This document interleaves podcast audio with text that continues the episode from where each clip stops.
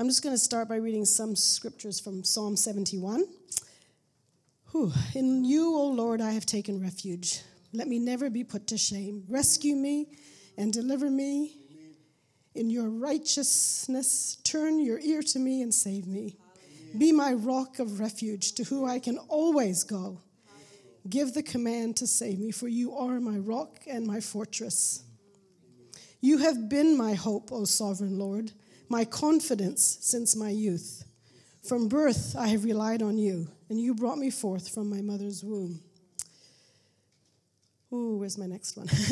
my mouth will be filled with your praise, declaring your splendor all day long.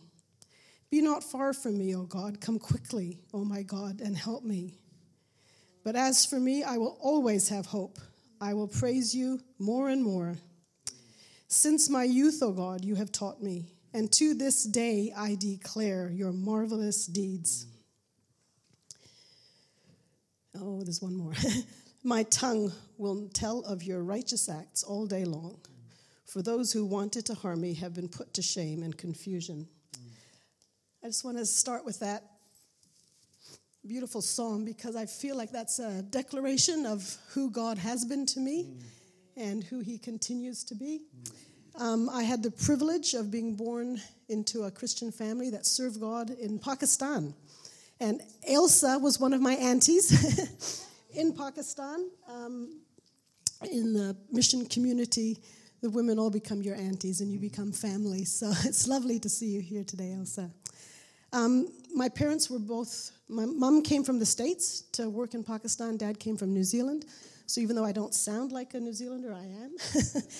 I um, have this accent because I grew up in a missionary boarding school, and I lived there in Pakistan until I was 18.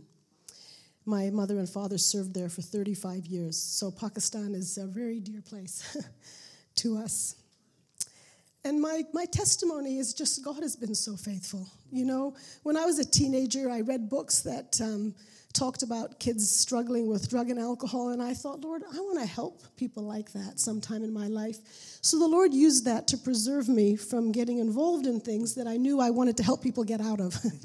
so I just feel like God just protected me and watched over me because you know those teenage years aren't easy and that was something that i feel like the lord had on my hand on my life mm. and i'm just so thankful to jesus mm. I'm so thankful that he loves me I'm so thankful that He walks with me, and He just, as, as Sam said, He showers us with mercy and grace. And He is always good and always, always faithful. All right, so do you want to um, just tell us a bit of a Reader's Digest um, in terms of your story um, from those mission years and then getting married and whatnot? Okay, so obviously, not obviously, but because of being born in Pakistan, the Lord gave me a real heart for missions and for his amazing world. I continue to um, just see God using that as my the way I grew up and just using that in my life. So I've served God in many different opportunities in many different countries. Um, I was with YWAM USA and working in um, Hollywood when I with Street Kids and Runaways, not the Hollywood that you think of, the other side of Hollywood, and met my husband there. And soon after we were married, we felt the Lord calling us to go and work in Bulgaria.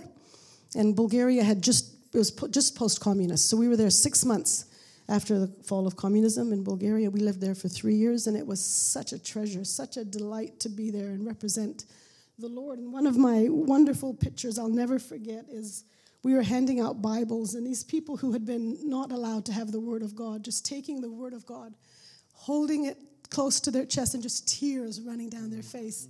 It's given me such an honor and such a different way of looking at God's word. So that was a privilege. And while we were there, my son was born. So I have such a soft spot for Bulgaria. um, I was in hospital for two weeks and not allowed to have any visitors. So my Bulgarian improved exponentially. but um, a wonderful, wonderful gift from God, this wonderful, precious boy who was a gift from the Lord for us. Um, so yesterday, his name? his name was Judah. Little praise, a boy that we believe God said his life would be praised to the Lord. Mm.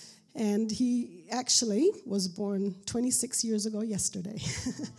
so yesterday was an emotional day for me, but it was lovely to be with Sam and Jen and to sit next to their Judah.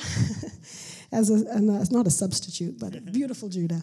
So, yes, 26 years ago, gave birth to this precious boy who was such a gift, such a gift to me.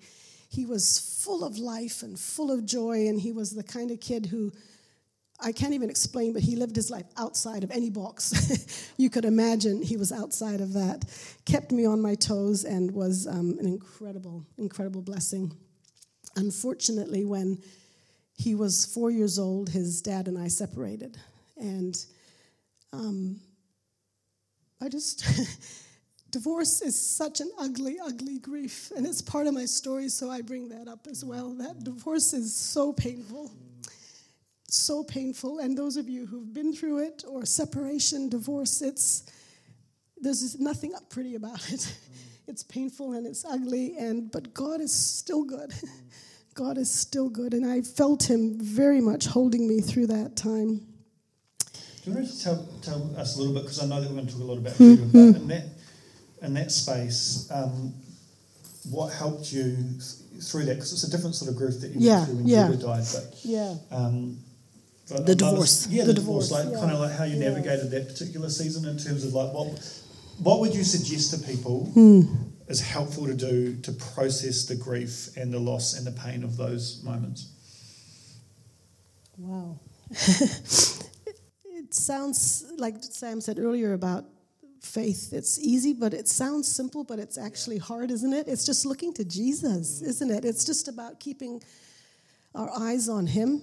And often I, I remember just being curled up in bed. and I couldn't even pray. All I could just say was the name of Jesus. Mm. And that was my prayer for months. Mm. just Jesus, somehow that encompassed everything. It's like that's my cry, that's my prayer, that's who I'm holding on to, that's who I believe in. I feel like I'm turning my back to you guys, sorry. um, and in the midst of that, still, one of the things that was an encouragement to me was when we had been going through marriage counseling before the separation, one of the counselors challenged me to pray a blessing over Tim every day with Judah, with my son.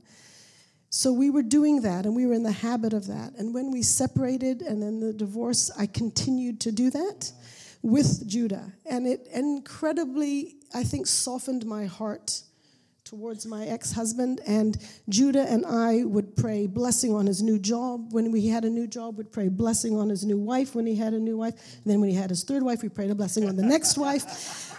We, I'm not, I'm not joke. I don't mean to sound light, but it really helped us to process the things that God was doing in Tim's life and to. Um, to continue to keep my heart soft because I, I didn't want to get bitter. Mm. I didn't want to get angry. And there was often times when that was hard. Mm.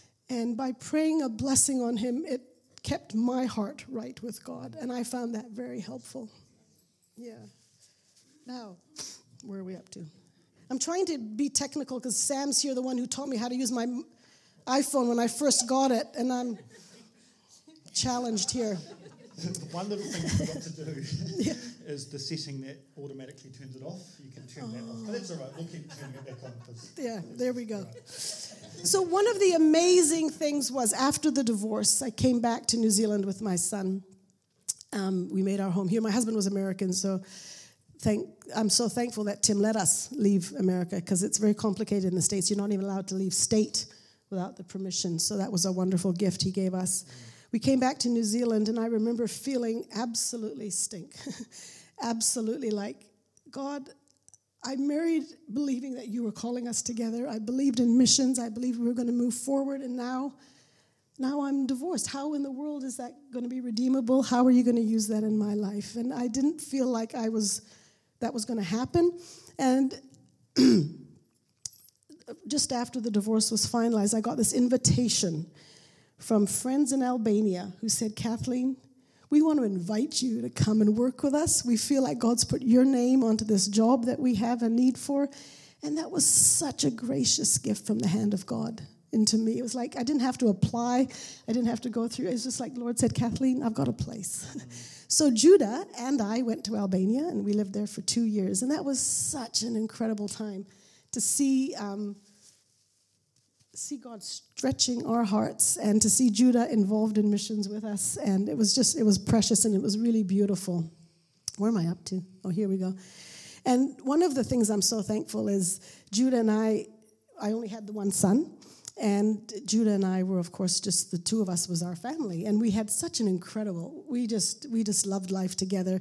Our one of our um, family mottos was, and Judah chose this because he loved things that words, you know, plays and things. It was to live exuberantly and to love extravagantly. And to me, that sums up the gospel, doesn't it? You know, to live life abundantly and to love your neighbors as yourself and to love God. So that's how he lived his life. And he taught me to live like that too. So we, we that's what we tried to do. What happened after the two years in Albania? Did you come back to New Zealand or how did that? Okay, so this, yeah, this is just a. Can I tell a little story? I'm sorry. Okay, so we're in Albania, and a mission team from America is there, and they're saying to Judah, "So where are you from?" And he goes, "I don't know." He's seven years old, and I thought, "Oh, I'm the world's worst mom." and they said, "No, seriously, where are you from?" He said, "I don't know. I was born in Bulgaria. Then we lived in America. Then we lived in Canada, and then we were in New Zealand, and now we're in Albania." I was like, oh my goodness. but also, there's a richness to that. But I did think the Lord was saying to me at that time, when we left Albania, to come back to New Zealand and put some roots down. So he had some basis. And so my parents live in Christchurch, and so we moved in with them. And Judah did all his um, high school in Christchurch, and we got involved in the in the vineyard, which was a, a wonderful church family for us and really surrounded us at that time. Yeah. So, am I moving on? Moving on. Okay. So Judah grew up in Christ, Christchurch, and when he was 18, it was it was also coincided with I was going to turn 50, and I, you know, because I've learned from my son how to live exuberantly and live extravagantly, I decided I wanted to turn 50 in Africa. So, with Judah's blessing, I went ahead and he had a job in Christchurch, and he was happy, and he had mates and. I went to Africa, and my brother was working there, so I based with him. So that was in Ethiopia. I spent five months in Ethiopia and three months in um, Kenya. Just mainly doing safaris and like Yeah, you know, visits yeah, and stuff. That's sort of what I'm getting. no, no, I didn't do a safari, but I got my three favorite animals. I got to see just by gifts of God randomly. We went to someone's house for afternoon tea, and there was giraffes in the driveway. I'm like, God, you're so good. We went on a, another trip, and there was elephants in the way, and I was like, oh, wow, Lord, thank you. And so part of my 50th year jubilee year I was celebrating was um, I'd read Ann Voskamp's book uh, about uh, was it uh, the, anyway having a gratitude. Well, I can't remember the name of the book, but I'd started practicing gratitude and listing things I was grateful for and trying to say at any minute if I stopped, could I list 10 things I was thankful for? And that became a habit for that year. And that really, I just was so thankful for that. And the other thing was Sam had down at Grace had taught us the song 10,000 Reasons. And that was my anthem. So I'd see the giraffes and I'd start singing, you know, 10,000, I, don't, I can't sing, but I'd try to sing 10,000 Reasons. And absolutely, oh, beautiful, beautiful song. There's always more than 10,000 reasons to be thankful. So that was my anthem and all these things God was doing. And I, my prayer had also been, Lord, stretch my heart. Stretch my heart. And and so there I was. I was in Africa, and I was with my with my brother, and um, I had just had a wonderful time, and I was uh, really wanting to see a hippopotamus. That was on my bucket list too. And so, on the morning of my 50th birthday, I woke up and I uh, was able to go to a place where there was um, Wi-Fi, so I could call home called my son, and he was having dinner with some really good friends to celebrate my birthday in Christchurch. And that was really special. So I talked with them all, and they handed, you know how you do, t- pass the phone around. And I said I was on the way to this lake in southern Ethiopia to see hippos. And my son's like going, Oh, mom, that's just so weird, you know? Why do you want to see hippos? And anyway, we had this banter and we laughed. And he said, I love you. And I said, I love you too, Judah. And I went down and we did see hippos. I was, it was my birthday present. So thank you, Lord. And I wrote in my journal that night, God, you are so good, and my heart is full. You know, that was about 10 o'clock at night. I remember sitting there just feeling this overwhelming goodness of God. And then, 3 o'clock that morning, I woke up to a phone call from my parents that my son had been killed. This beautiful gift from God. And I just was like, how? How is that possible? And if you had asked me six months before, I would have said there's no way my life could have continued without him. He was my life. But you know what? As soon as I took a minute, God took me back to the thing that He had said to me, and He had, I'd written in my book. You're so good. He said, Kathleen, your world has changed, and it will never be the same, but I am still good. And I was like, whoa, whoa. I could hold on to that. That became an anchor that I held on to through the next, obviously, still, through the next years. He is still good. He is still good. And in the midst of all the funeral, excuse me, flying back from Africa and all the funeral preparations and all the things that I was heading into, you just think, how, how am I going to manage? but God was so gracious, so gracious. And I just have this, you won't see it, I'm not going to show you all the pictures, but every photo in this little album I put together is, his, is of the funeral and his life. But each one of them has a story attached to it of the goodness of God. each one of them has a story about how God graciously provided financially and how God graciously allowed me to meet the girl who was the witness at the accident and tell me that he didn't he wasn't in pain. God graciously just continued and continued to show me his goodness in that. You about the, um, you got that phone call, but then just your reaction oh, in terms yeah. of what, what happened over those next couple of hours for you.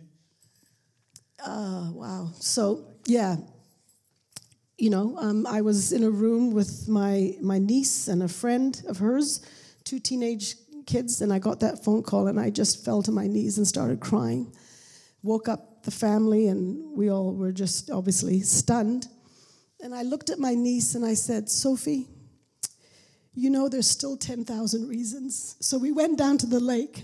So this was about, I guess, five o'clock in the morning now. We watched the sunrise and we listened to that song. And I just thought, it's still true. It's still true. And I also remember thinking, Lord, everything that I've believed about you, everything I've known about you before today has to be true today as much as it was yesterday. Every promise you've made is still true, otherwise, it's nothing. But I knew it. I knew deep in my heart he was still good and he was still faithful. And that was something, like I said, I held on to. And, uh, and I also remember praying and asking, Lord, Lord, there's got to be a way that honors you and carries grief. How, how do I carry grief in a way that is honoring to you, but still very authentic and very real? And I'm, and I'm so thankful because I, I don't have the answers, but I think I've been able to grieve very honestly and cry a lot. And one of, I'm jumping ahead here. One of the things I did was keep a grief journal. And it's just full of, I would call them laments, you know, song, psalms of just, where are you? How does this make any sense? But also letters to Judah. You know, Judah, if you were here, this is what I would love to say to you. Mm-hmm. If we were together, these are the things um, and just the promises.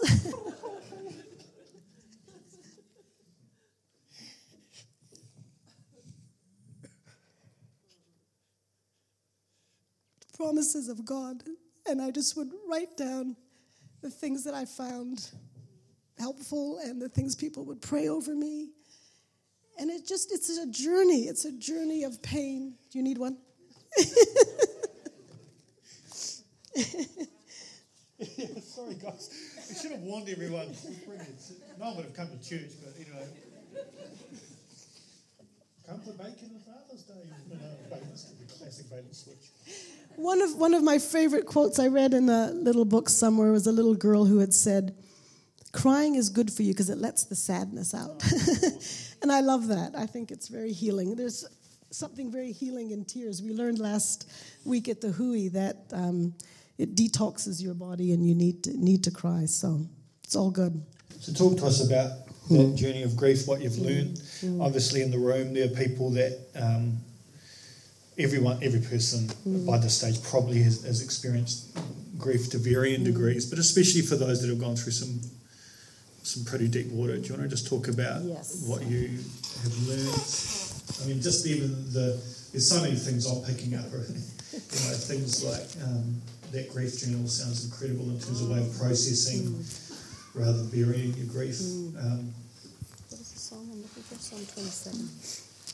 Psalm 27. Sorry, guys, I'm just looking for a verse in Psalm 27 that I found I held on to. And I talked about God's goodness, but this is I'm still confident of this. I will see the goodness of God in the land of the living. And that, again, became sort of an anchor that I held on to. And the way I, I don't, don't want to say I changed the scripture, but the way I held on to it was I'm choosing to see the goodness of God. Because I realized something that I had a choice in how I responded to this, this place I found myself that I would not have chosen.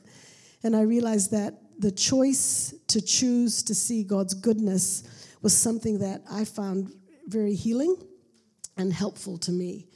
Because even though my world was black.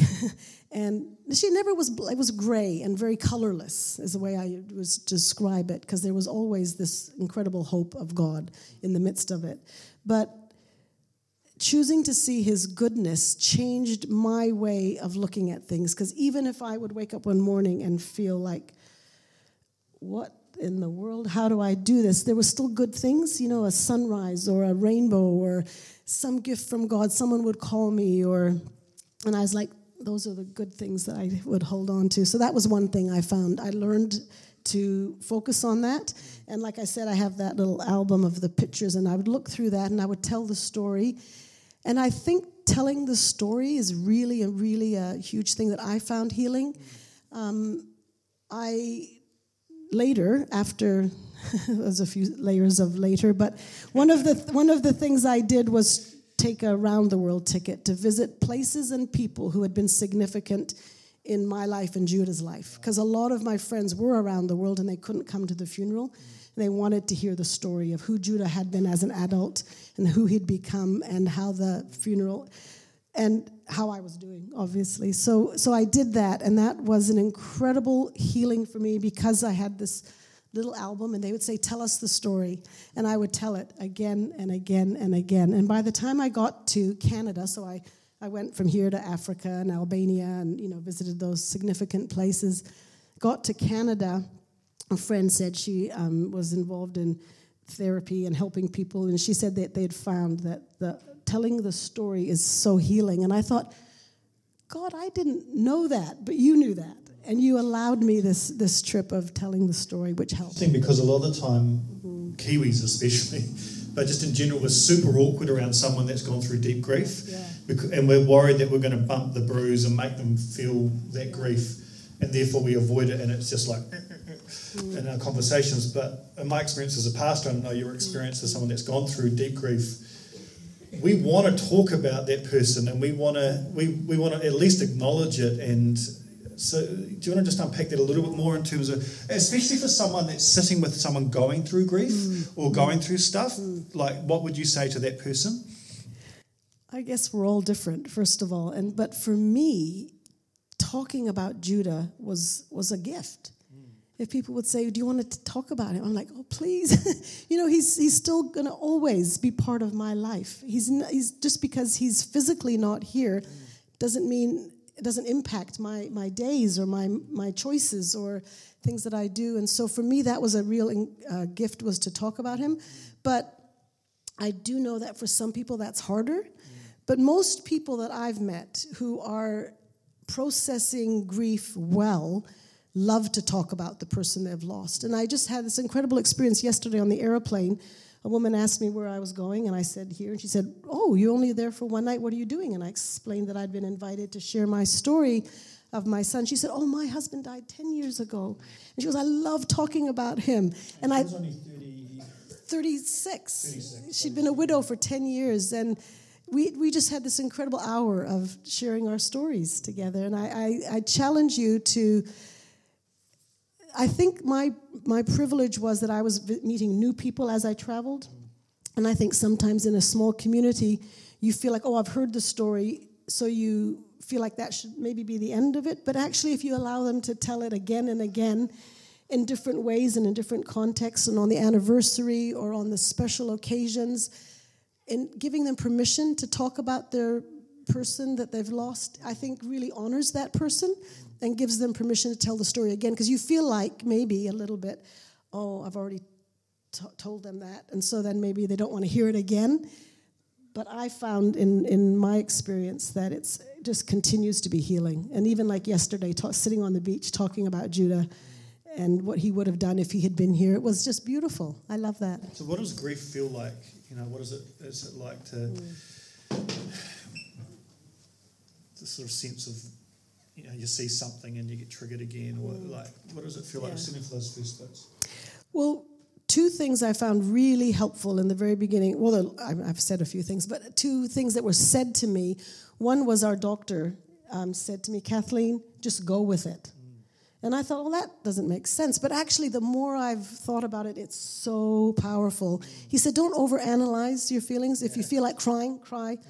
And people around you are laughing, you want to cry, that's okay. Don't think about it. If you're laughing, don't feel like, oh, I shouldn't be laughing because I've just, I should be sad. And he's like, just go with it. Whatever the feeling is, let it go. And that was really, really helpful. The other thing was um, someone talked about being, grief is like standing at the beach, which you guys have such a great example all around you, standing at the beach with your back to the waves. And they said sometimes you hear the waves and sometimes they don't get you, but you, it's still there. You hear the sound of the waves.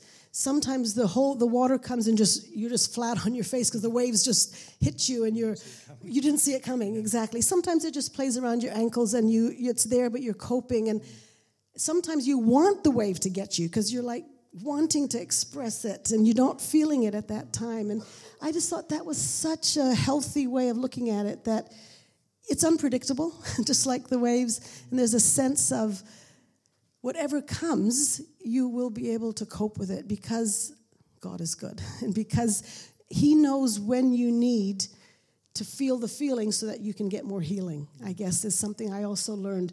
As, as I mentioned, 10,000 Reasons was my anthem, and we sang it at Judah's funeral, which um, was beautiful, but it became something that triggered huge grief every time I heard the song. One of songs in the church. So I'm, I'm in Africa, and the church says, Oh, we're going to sing a new song today. And they all stood up, 10,000. I'm like, Oh my goodness. So I just cried my way through that. I'm in Albania, and they said, Well, we've translated this new song we're going to sing, and we sing 10,000 Reasons. I'm like, But you know what? It was like Lord knew that each of those places that was a reminder of God's goodness because that song was powerful but also that I needed to cry and that this needed uh, this connection of grief needed to keep happening. And I just kept saying I can't believe this but actually God thank you. Thank you for this for permission to grieve and to feel this pain. So that's um, I would say one of the other things that I looking at um, Psalm 23 I think it talks about Yea, though I go through the valley of the shadow of death. And I like the idea of going through the valley. And I re- I've met people who I think have camped in the valley. They've still got their house there. They've built a big, not a, yeah, a mausoleum, I don't know the word mausoleum, I guess. And I know people who go to the grave every day and it becomes, it becomes their, their identity is in grief and I just kept looking at it. I'm going through this valley. I'm going to go through, and I have to go through to get to the other side. And I know that there are other people who go stay on the mountain. They don't want to t- touch the grief. They want to stay up on the sun or in the mountain tops. But actually, we have to go through it. And it's not fun, and it's hard, and it, it's, it's just really hard and all of you. Like, you know, yeah. because the mountain people look like, oh, you know, I'd like to stay up here and use Netflix and work and probably looking at something I shouldn't on the internet or smoking whatever just to not go down that valley. Is it, yeah. This is the, I reckon, the question most of us are wrestling with. Is it worth being obedient to Jesus? I, I think so. My, my testimony would be absolutely yes, because I think, you know, often, I don't know about you, but I've heard this expression that Christianity and Jesus is like a crutch. And I'm like, Amen. Thank goodness he is because I can lean on him.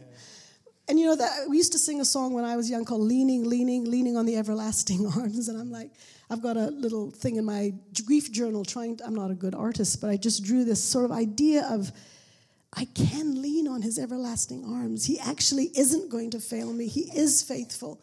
Whereas other people I've, I've talked with have used other things to try to deal with their grief alcohol or busyness at work or an affair or just, you know, grief comes out somehow. Yeah. And if we if we go through it with the Lord and He's the one that we hold on to, my experience has been that it's so worth it. Brilliant.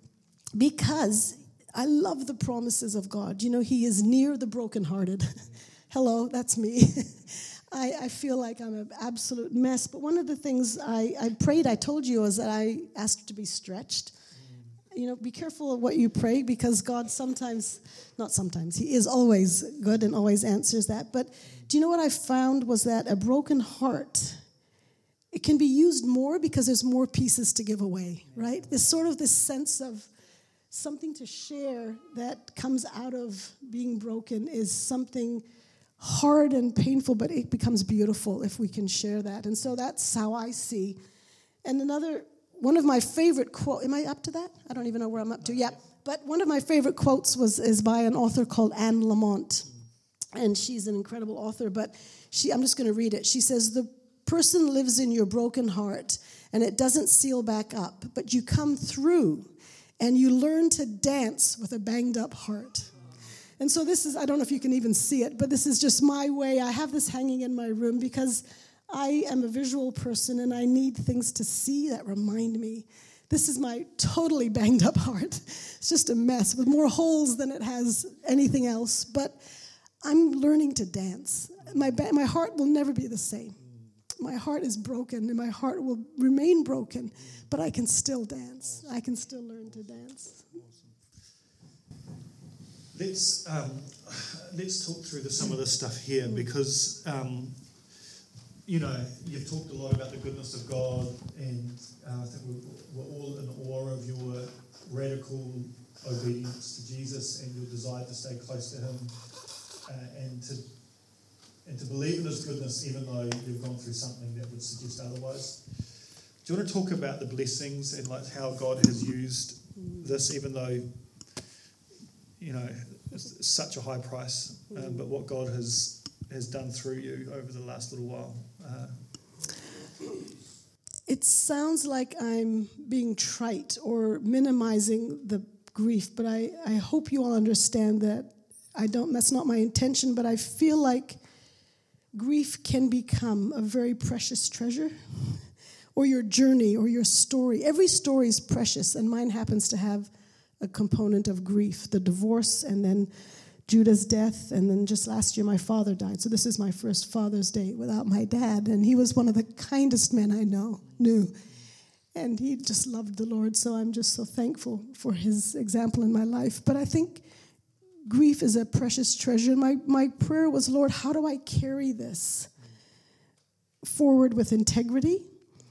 And um, as I've shared my story, God has given me amazing opportunities. I was in India very soon after Judah's death with Sam's parents and Braun and Phil. And um, they asked me to share my story. It had only been 40 days since Judah died, and it was still very raw. And I stood up and told the story. And it was a pastor's conference. And these young, two young Indian pastors came up and prayed for me. And they said, Kathleen, now you have sons in India. And there's people around the world who need to hear what you've got to share. And I just was like so amazed at God's graciousness. And so God has given me not replacement sons, but I have children around the world that I carry, and I just am so thankful. So I have two boys in India who are very precious to me, and I visited them in April this year and um, had wonderful times with them. I have a young young boy who, I, when I was in Africa, um, before Judah's death, I had he had been my the church appointed him to work with me, and I teased him. He was half bodyguard and half tour guide, make sure I was safe and got to the right places in the in the slums of Kenya when we were visiting lots of the different projects and the church's um, jobs there. But he wrote to me, "Thank thank you, Mama Kathleen. I had a mother for six, six weeks." And I was like, wow. And then after Judah died, the Lord just said, Kathleen, that's someone to invest in. So I was able to help him with his university education, and he has continued to be an incredible blessing to me. And the, and the two boys in Africa you've helped, um, in India, sorry, you've, uh, you're helping start a business so that they can. it's a long they, game, but yeah, yeah, they um, want to start a coffee shop up in Darjeeling, so I'm trying to raise finances and help them with some business training and that help them with that. But it's just such a privilege to see these young people that God's brought into my life. And and then when I went I went back to Albania to no four years ago for two more years, and what a, again God's goodness. Here was a place in Albania that I'd worked before with Judah.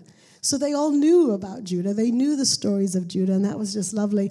But again, I was working in a Bible school there. So again, I had wonderful young people to just surround me and, and love me, and it was just really precious. So those are the blessings. And then when I was back in Kenya, I shared the story. They had heard me talk about Judah before he died. I went back to visit and I told the story of Judah's death. And the women in this room started wailing. And I, I knew it wasn't my story that was touching them because it was they they felt, I think, this is what they said later, permission to grieve their stories and they, they found it very healing and i was so thankful for that. And then the lord opened a door for me to be able to go to honduras with a team from america. And they asked me again to tell my story and so i shared it with these women and the same thing. There was just this wailing in the room of their own grief and connecting with their grief. And um, that's that's happened a few times. And i just thank thank god because i think it's okay. It's okay to feel feel that grief and to connect with it. And I feel that's a, a blessing God's given me. And to Sam inviting me here, I was, when he told me the date, and I knew it was Judah's birthday. And um, my birthday is at the end of this month, so 27th of September was the seven year anniversary since Judah died. I was like, this is my funk month, Lord. How this is my month from Judah's birthday to the death is sort of my emotions are it's a little bit I'm more fragile. And I was like, Lord, you know that. You know that. Sam invited me up for this this Sunday, and I'm just trusting that you're gonna be be my rock as you have been. Hmm. Oh, I, I forgot to mention. Yeah, yeah. Well, I've got a few things. Two things. Uh, how are we doing? Um, one thing was when I was with the boys in India, we were telling some Judah stories because they had heard my testimony, but they didn't know who Judah was. So they said, Mom, tell us about Judah. So I was telling them some of his silly stories, you know, and some of the things he'd get up to and mischief. And then we were um, sitting down in a cafe because we were doing um, what's it called reconnaissance when you when you're checking out other opposition that what they might need to do. but in my Bible, there are pictures of Judah at 15, 16, 17, 18, you know, sort of through the years. And the boys saw that and they looked at me and they said, "Oh, mom." I said, "What?" They said, we saw something in your Bible. And I thought they were going to say, you know, a verse or something. And they said, what about if we call the cafe the Judah Cafe? Oh my God. I was I was a mess. But again, God's God's goodness. God's goodness. And then two years ago, um, God did something really uh, just miraculous. I was living in Albania. So no, it was a few more years than two, but okay, anyway, so someone contacted me from Christchurch and said, Kathleen, call me. And it was sort of like, this is important. So I, I Skyped, you know, called. And they said, Kathleen, um, they were doing, they were a therapist, and they said, I was doing a treatment on this person, and this person said, I wish I knew where the boy was buried. And she said she knew immediately they were talking about Judah. And she said, Oh, why was that? He said, Unfortunately, this terrible thing happened, and I was driving the car four years ago and I killed a boy. Well, at the time of the funeral, my heart had gone out to this young man because it was my son's fault. He made the mistake. But the person driving the just, car. Just so that people yeah, know, so, yeah. so Judah was um, on a scooter not a little scooter, like a motorized, motorized scooter, Yeah. on the way to youth group. And um, uh, there was a whole lot of roadworks going on, a whole lot of cones, and he got confused about what lane he was meant to be in, and he had a, um, I think it was a head-on collision, wasn't it, with another car, where he was killed instantly. Um, and the um, NZTA and all that, and all the investigations cleared the driver because he wasn't at fault. It was just a mistake that Judah made. It was one of those tragic things. And I remember my heart going out to the young, because the girl I told you I was able to meet the girl who was the witness, and she had told me that it was a young man who had been driving, and I just thought, that poor driver's got to live with that the rest of his life. And that's going to be his story of grief and his story of pain. So we'd been praying for him for a long time, and people would continually ask me, Have you met him? Have you met him? And I said, No. If I was his mother, I would be saying, don't don't go near that family because you don't know what they're going to do you know they might they might be angry and there might be a lot of pain and but we kept praying and then here i was like i said in albania and randomly this guy is starting talking and, and so my friend says she got permission from him and so we contacted i wrote him an email and said that i would love to to be in touch and i didn't hear from him and so I came back to New Zealand, and then I got another phone call from somebody and said, one of Judah's friends, a young person, said, Kathleen, my somebody knows somebody who knows the guide. He wants to know if you're in New Zealand. Can I give him your phone number? And I thought, wow, that's too random um, coincidences, whatever, connections. And so I said yes. And so again, it was a long, long time. And I wish I had time to find the message, but he wrote the most beautiful message. He said, I would love to meet you so I can apologize for not being able to avoid hitting your boy. And I thought, what a courageous young man. what a lot of courage that took. And so then he then he didn't I said I can't remember how the thing went, but he finally he wrote a message and he said, I think I'm ready. Can we meet tomorrow? I said, Yes, absolutely. So we met at a coffee shop and he put his hand in his pocket and he pulled out this beautiful greenstone cross as a gift for me. And I just, I said, oh my goodness, now I'm really going to cry. And we just cried together. And I think, and I haven't heard from him since. That was the fifth anniversary of Judah's death. And I think obviously he'd been struggling. And I just believe that God's not finished with that story. I think he's going to come to know the Lord. And I can't wait for that part of the story. But again, I, I see that as the gracious hand of God. An incredible, incredible privilege to meet him and to just tell him from my perspective that we have no anger towards him and that as my niece said the day we were sitting on the beach in Ethiopia listening to 10,000 Reasons, she said, Kathleen, even the way he died was a gift to the boy who was driving the car because it's not the boy's fault. and I thought, wow. So I was able to tell this young man that, and he just was, oh, thank you. Appreciate it. Oh, I've got one more story. But no, but when you're ready. no, when you're ready. 20, you know, I just think it's important to think about God's timing. And uh, I don't, God gives us words and we don't understand the time frame. When I was in my 20s, I remember praying and I felt the Lord said, Kathleen, would you be prepared to serve me in missions or serve me single and childless? And I was like, after wrestling with it, yes, Lord, I will. And then I, I forgot about that. And after Judah's death, the Lord reminded me. So this is 30 years later. It was like the Lord said, Kathleen, this is what I was preparing you for. Here you are. You're single now and you're childless. Are you still going to serve me? Are you still prepared? And I, I was like, that for me was a gift because it was like, yes, yes, it's not that I misunderstood you, Lord. It's this is the time. This is what you've prepared me for. And it was for me that was a beautiful gift, and that's that's that's what I'm trying to do: serve Him and um, live for Him because He's a good, good God. oh Lord, we just we just thank you that you are good. We thank you that you are faithful, and we thank you that whatever we're feeling right now, Father, if it's triggered grief in people's heart or memories of grief in people's hearts, if it's loss of a dream, loss of a loved one, end of a relationship or end of a job, Lord, just so many grief comes in so many ways. But we thank you that you we can trust you with our hearts because you are a man of sorrows and you're acquainted with grief. You understand. You understand the pain of loss and pain of separation from your Father. So, Father, we invite your presence here. We thank you that you are a God who heals, who walks with us. Thank you that we can lean on your everlasting arms, and you are, you are the crutch that we can lean on, and you will never fail us. So we just thank you for your goodness. We thank you for you that you are a God who walks with us and heals us. We just thank you for that in your precious name. Amen.